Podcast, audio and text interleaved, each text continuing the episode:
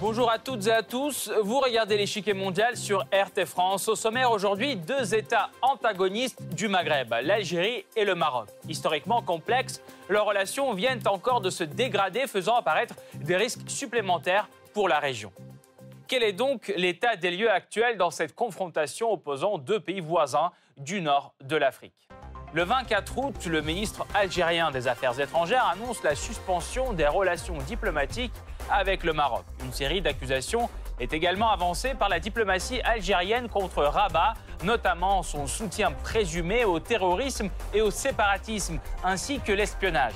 La diplomatie marocaine qualifie ces accusations d'absurdes et dit regretter la décision algérienne. Très vite, après la rupture, les appels au dialogue se multiplient de la part de la communauté internationale.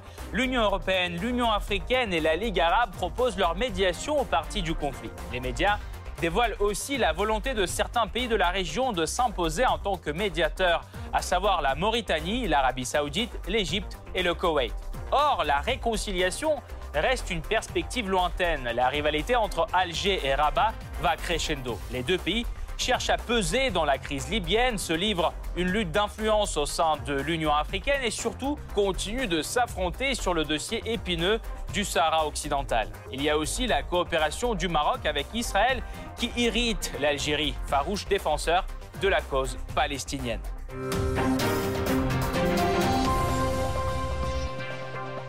Avant de poursuivre, voici une brève présentation de ces deux frères ennemis du Maghreb. C'est le Blitz.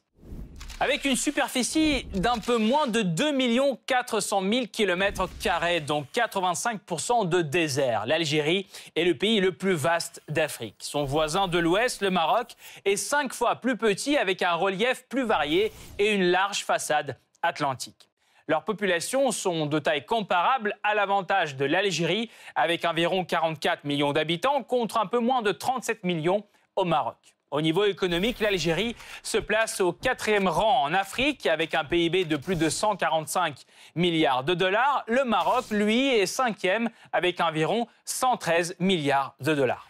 République de type présidentiel, l'Algérie est dirigée par Abdelmajid Tebboune, élu en 2019. Le Maroc, quant à lui, est une monarchie constitutionnelle gouvernée par le roi Mohamed VI, qui a succédé à son père en 1999. Au plan extérieur, les deux pays s'efforcent de diversifier leur partenariat, aussi bien avec l'Europe et les États-Unis qu'avec la Russie ou encore la Chine. Au plan régional, Alger est fortement impliqué dans le règlement de la crise du Sahel et en particulier au Mali. Rabat cherche entre autres à étendre son influence en Afrique subsaharienne et noue récemment des liens avec l'État hébreu. Entre l'Algérie et le Maroc, rien ne va plus. La rupture est décidée par Alger qui accuse son voisin de soutenir le terrorisme et de l'espionner. La diplomatie marocaine rejette ces accusations, mais dit ne pas être surprise par la décision algérienne, car ces derniers temps, la tension ne fait que monter. Il s'agit, dans un premier temps, de la question du Sahara occidental, où l'Algérie continue de soutenir le Front Polisario, mouvement indépendantiste armé.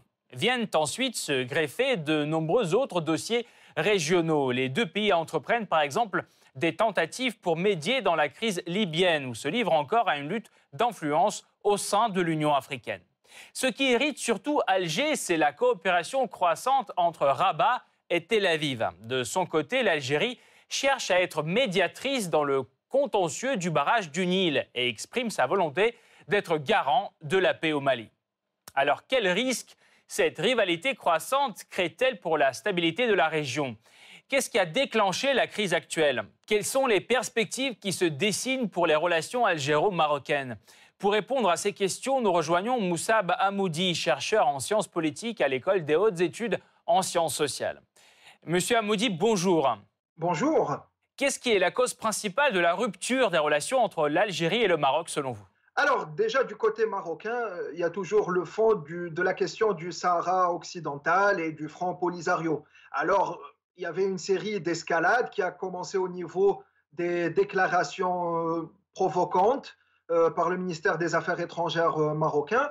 Puis cette escalade s'est transformée en un jeu, une espèce de ping-pong, donc des déclarations marocaines suivies de déclarations algériennes.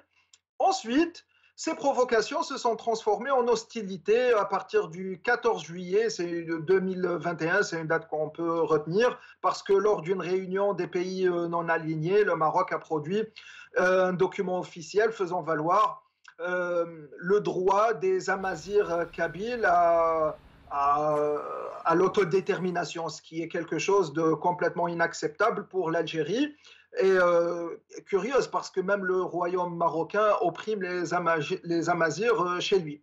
Donc du côté algérien, la motivation est aussi euh, la gestion d'une crise politique interne parce qu'on sait que le, le, régime militaire algérien subit une vague de protestation inédite, c'est le Hirak, une vague de démocratisation populaire, une volonté en tout cas. Et donc, l'objectif premier de la junte militaire, c'est de sortir de cette crise. Alors, comment elle va faire? Elle va essayer de créer un ennemi intérieur, plus un ennemi extérieur, puis les, euh, en les connectant. Ce qu'elle va faire, donc, elle va cibler des mouvements algériens minoritaires, voire éphémères. Euh, rapidement, je peux l'expliquer pour bien faire comprendre. Il y a le mouvement euh, séparatiste qui est le MAC, le mouvement pour l'autonomie de la Kabylie, c'est un mouvement amazir minoritaire mais euh, autonomiste, donc qui n'est pas national. Et le deuxième, c'est un mouvement euh, d'islamistes, c'est un mouvement islamiste, c'est Rachad. Donc, euh, mais c'est pas, il n'a pas une présence réelle, c'est vraiment éphémère, c'est sur des youtubeurs un peu lascar avec des fatwas du, des pays de Golfe. Donc, ceux-là, elle va les bien qu'ils soient minoritaires, elle va essayer de les euh, euh, euh, concrétiser, puis dire qu'ils sont financés justement par le Maroc. Donc le, le Maroc intervient, s'immisce dans les affaires intérieures en agitant des, des, épouvantails. Ensuite, le régime algérien va dire que tout ce, tout ce package menace sa sécurité intérieure. Donc ce sont les motivations du Maroc et de l'Algérie. Quelles conséquences cette rupture promet-elle pour les deux pays aujourd'hui?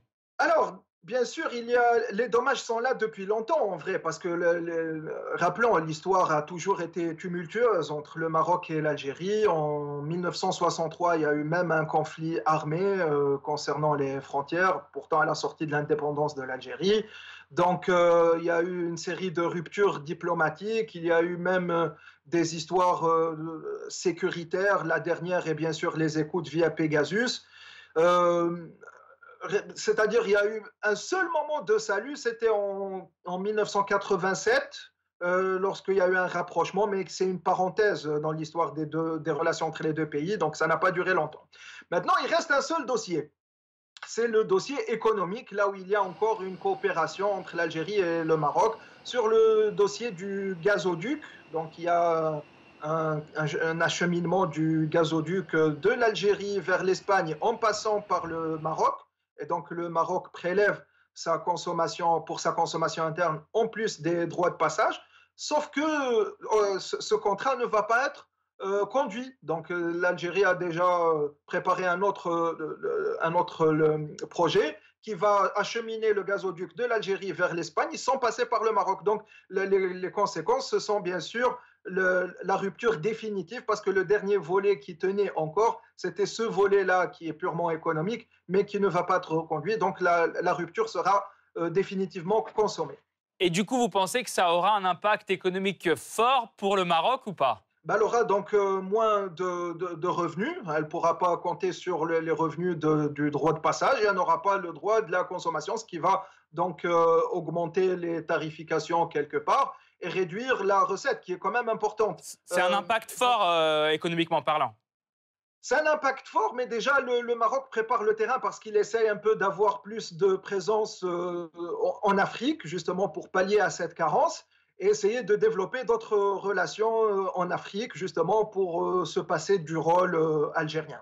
Merci beaucoup, Monsieur Hamoudi. Nous allons poursuivre notre analyse tout de suite, mais nous vous retrouverons à la fin de cette émission pour plus de détails sur ce thème. Merci encore. La guerre froide entre l'Algérie et le Maroc vient de franchir une nouvelle étape. Le 24 août, le ministre algérien des Affaires étrangères, Ramtan Lamamra, annonce la rupture des relations diplomatiques avec le Maroc. L'Algérie a décidé de rompre ses relations diplomatiques avec le Maroc à partir d'aujourd'hui. Une décision que l'Algérie justifie par toute une liste d'accusations. Il s'agit tout d'abord du soutien du Maroc à l'autodétermination du peuple kabyle qui vit dans une région montagneuse du nord de l'Algérie, la Kabylie. Cette position qui indigne les autorités algériennes vient d'être énoncée en juillet par la diplomatie marocaine à l'ONU. Ensuite vient l'appui présumé du Maroc à deux groupes considérés comme terroristes par Alger, le mouvement pour l'autodétermination de la Kabylie et le Rachad. Ces deux entités sont entre autres accusées par le gouvernement algérien d'être derrière les incendies ayant ravagé le nord du pays. Ensuite, Rabat est accusé d'espionnage sur des responsables et des citoyens algériens. À en croire les autorités algériennes, le Maroc se serait servi du logiciel israélien Pegasus à cette fin. Des accusations aussitôt démenties par la diplomatie marocaine qui réagit fermement à la décision de l'Algérie de rompre les relations diplomatiques. Le Maroc regrette cette décision complètement injustifiée mais attendue au regard de la logique d'escalade constatée ces dernières semaines. Il rejette catégoriquement les prétextes fallacieux, voire absurdes, qui la sous-tendent. Cette escalade découle d'une rivalité croissante sur nombre de dossiers régionaux dont le principal est la question du Sahara occidental. Ancienne province espagnole située au nord-ouest de l'Afrique, elle est revendiquée par le Maroc comme faisant partie intégrante de son territoire. L'Algérie prône l'indépendance du Sahara occidental et soutient le Front Polisario, groupe indépendantiste armé qui contrôle actuellement une partie sud-est du Sahara occidental, alors que le Maroc assure son autorité sur la majeure partie de la région disputée. Après un cessez-le-feu de 30 ans entre le Maroc et le Front Polisario, des affrontements éclatent de nouveau fin 2020. En réponse au blocage par les indépendantistes d'une autoroute reliant le Maroc à la Mauritanie, Rabat envoie des troupes pour chasser les membres du Front Polisario. Des échanges de tirs se multiplient depuis dans cette zone disputée. L'Algérie ne reste pas de côté. Elle fournit une aide humanitaire aux indépendantistes et appelle la communauté internationale à la solidarité avec le peuple sahraoui. Dans cette escalade de tensions, un rôle particulier a été joué par les médias des deux pays. Après la rupture des relations, une véritable guerre médiatique a éclaté entre les deux voisins. La presse algérienne désigne le Maroc comme le principal responsable de la dégradation des relations. Elle parle d'actes hostiles, inamicaux, malveillants, mais aussi d'une ligne politique expansionniste du royaume qui menace toute la région. Dans la presse marocaine, la rupture est présentée comme une tentative de l'État voisin de détourner l'attention de ses citoyens des échecs internes et externes, d'exporter ses problèmes et de créer un ennemi virtuel. Aujourd'hui, pourtant, l'Algérie ne se limite pas à une offensive médiatique et porte aussi un coup sévère au secteur énergétique du Maroc. Le 26 août dernier, le ministre algérien de l'énergie affirme l'intention de son pays de ne pas prolonger le contrat de livraison de gaz naturel vers l'Espagne via le gazoduc Maghreb-Europe, passant par le territoire marocain. Ce contrat, conclu en 2011 pour une durée de 10 ans, permettait aux Marocains de bénéficier du droit de passage payé en livraison du gaz naturel algérien. Quant à l'Espagne, l'Algérie compte y poursuivre pleinement ses livraisons, mais via un autre gazoduc reliant directement l'Algérie et l'Espagne par la mer, Medgaz. Alors jusqu'où peut aller la rivalité entre les deux pays? Car ces derniers temps, les deux États ne cessent de jouer des muscles l'un face à l'autre. Rien que cette année, l'Algérie mène deux vastes exercices militaires près de la frontière marocaine. Des chars des véhicules tout-terrain, des hélicoptères, des avions de combat et des appareils ravitailleurs. Quasi tous les types d'armements sont déployés. Rabat répond par des manœuvres conjointes tenues cette année avec ses partenaires internationaux, notamment les États-Unis et la France. Alors comment cette escalade entre les deux voisins peut-elle affecter la stabilité régionale? Qui cherche à s'imposer en tant que médiateur dans le règlement de cette crise? Quelle est l'origine de cette confrontation interminable entre l'Algérie et le Maroc? La réponse après la pause.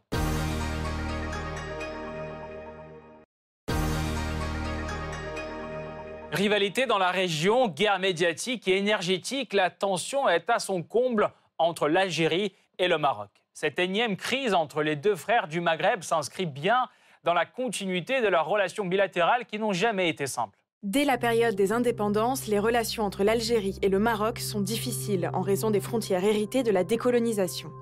Le royaume chérifien, qui a été protectorat français pendant un peu moins de 50 ans, cherche à partir de 1956 à reconstituer un grand Maroc historique.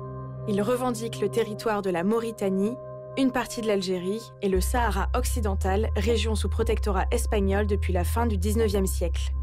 Dès l'indépendance en 1962 de l'Algérie, colonie française depuis 130 ans après plusieurs siècles de domination ottomane, le Maroc conteste le tracé des frontières avec son voisin.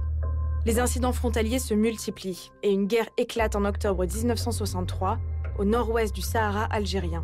Un cessez-le-feu est déclaré quelques mois plus tard sous la médiation de l'Organisation de l'Unité africaine. Les relations vont peu à peu s'apaiser et en 1972, le président algérien Boumedienne et le roi du Maroc Hassan II signe une convention définissant la frontière commune qui reste inchangée.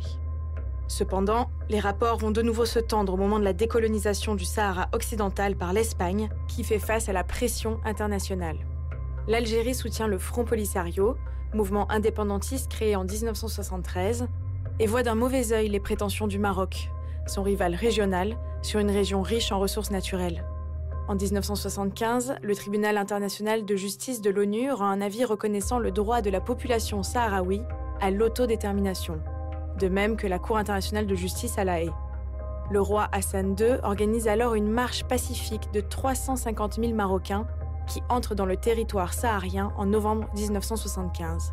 Quelques jours plus tard, Madrid transfère l'administration de la région au Maroc et à la Mauritanie, qui en revendique la partie sud ni le Polisario ni l'Algérie ne sont consultés. En réaction, l'Algérie expulse de son territoire des dizaines de milliers de Marocains.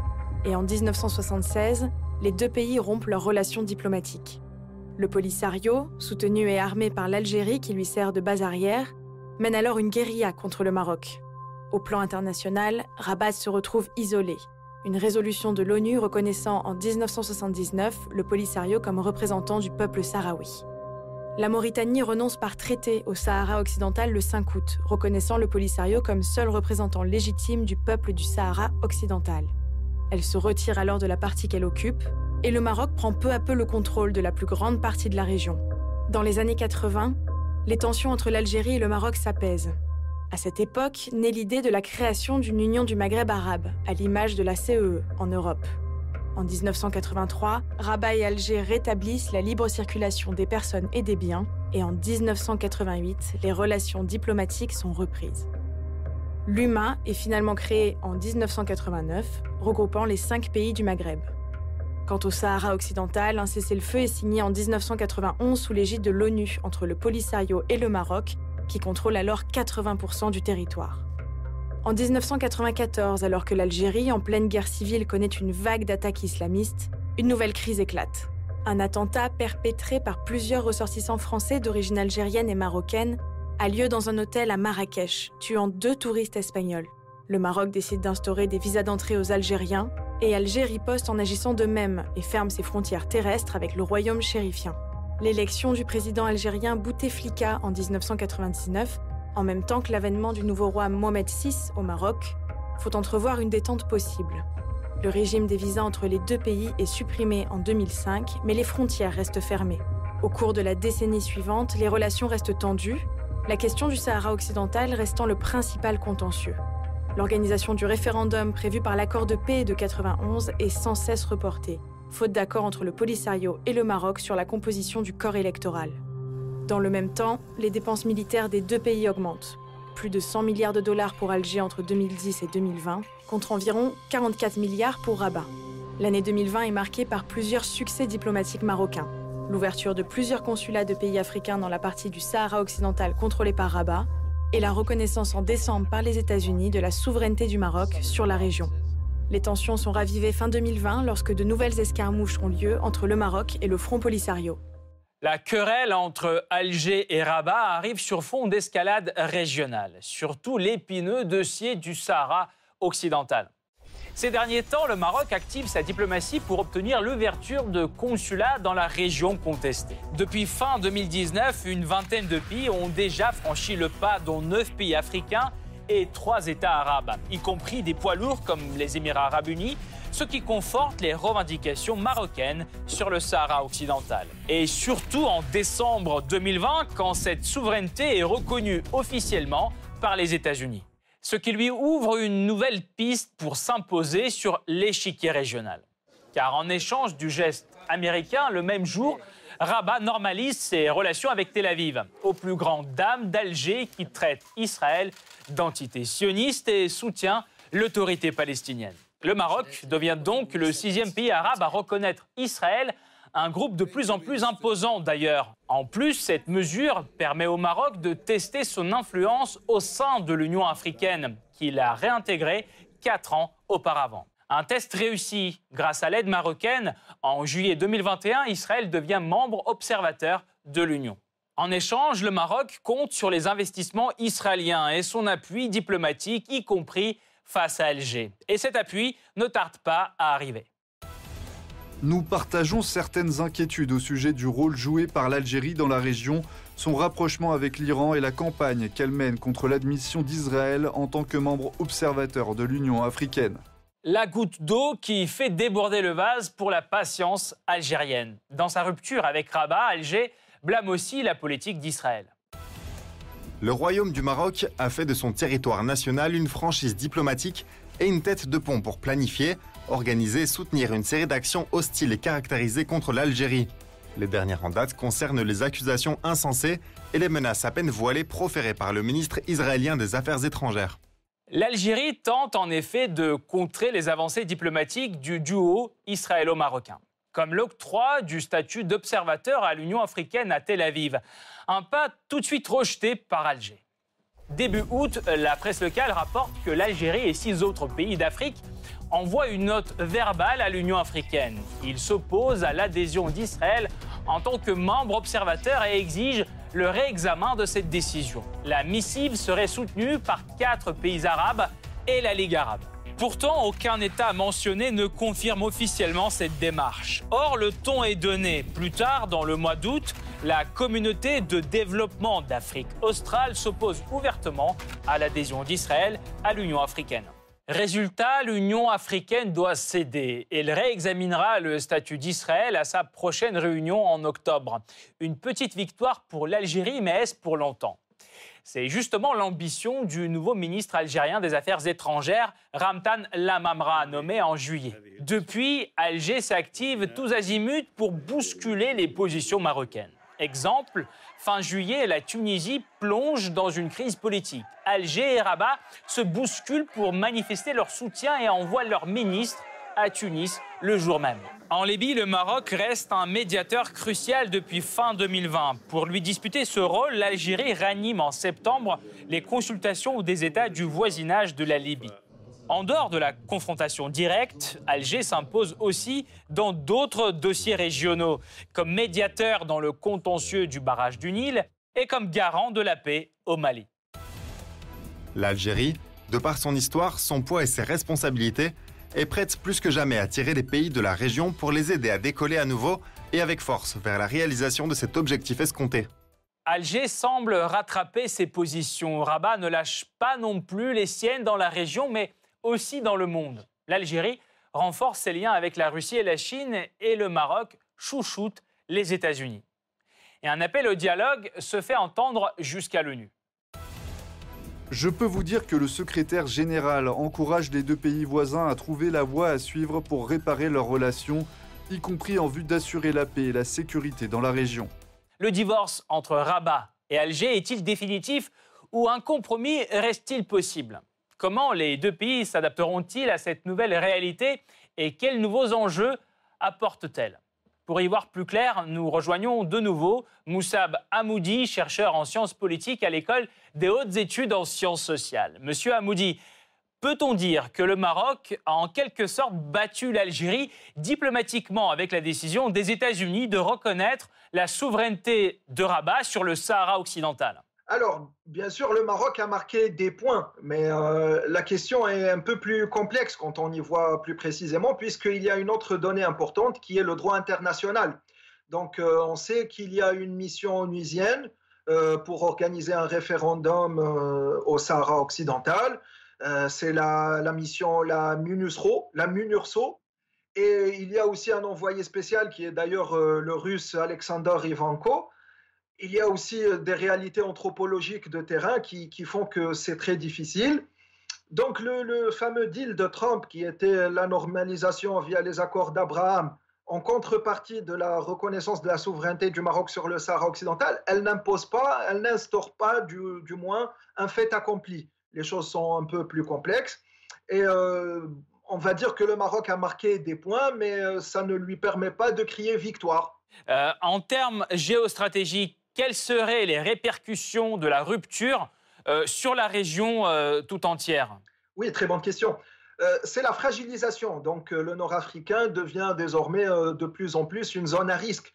le, en fait, plus précisément, c'est les voisins qui vont payer les pots cassés parce que surtout, surtout la Libye et la zone Sahel, puisque finalement, les rapports entre l'Algérie et le Maroc, on l'avait dit, n'ont jamais été au bon fixe. Donc, ce sont les voisins qui vont euh, payer. On sait que la Libye cherche un peu, euh, elle essaye de frôler un chemin vers la stabilité, mais euh, tant bien que mal, le, chemin est très difficile.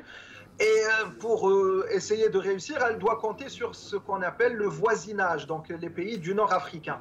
Sauf que maintenant, pour faire face à la concurrence des puissances internationales, elle ne, compte ni, elle ne peut compter ni sur le Maroc, ni euh, sur l'Algérie, ni sur la, Tunisie autant qu'un seul bloc. C'est-à-dire, il n'y a pas de voisinage, ce qui fait que, que la Libye sera livrée à elle, à elle-même, à elle seule, et euh, donc elle, sera sujet aux pressions internationales, sujet aux rapports de force entre les hégémons et entre les forces moyennes qui essayent euh, d'être plus expansionnistes.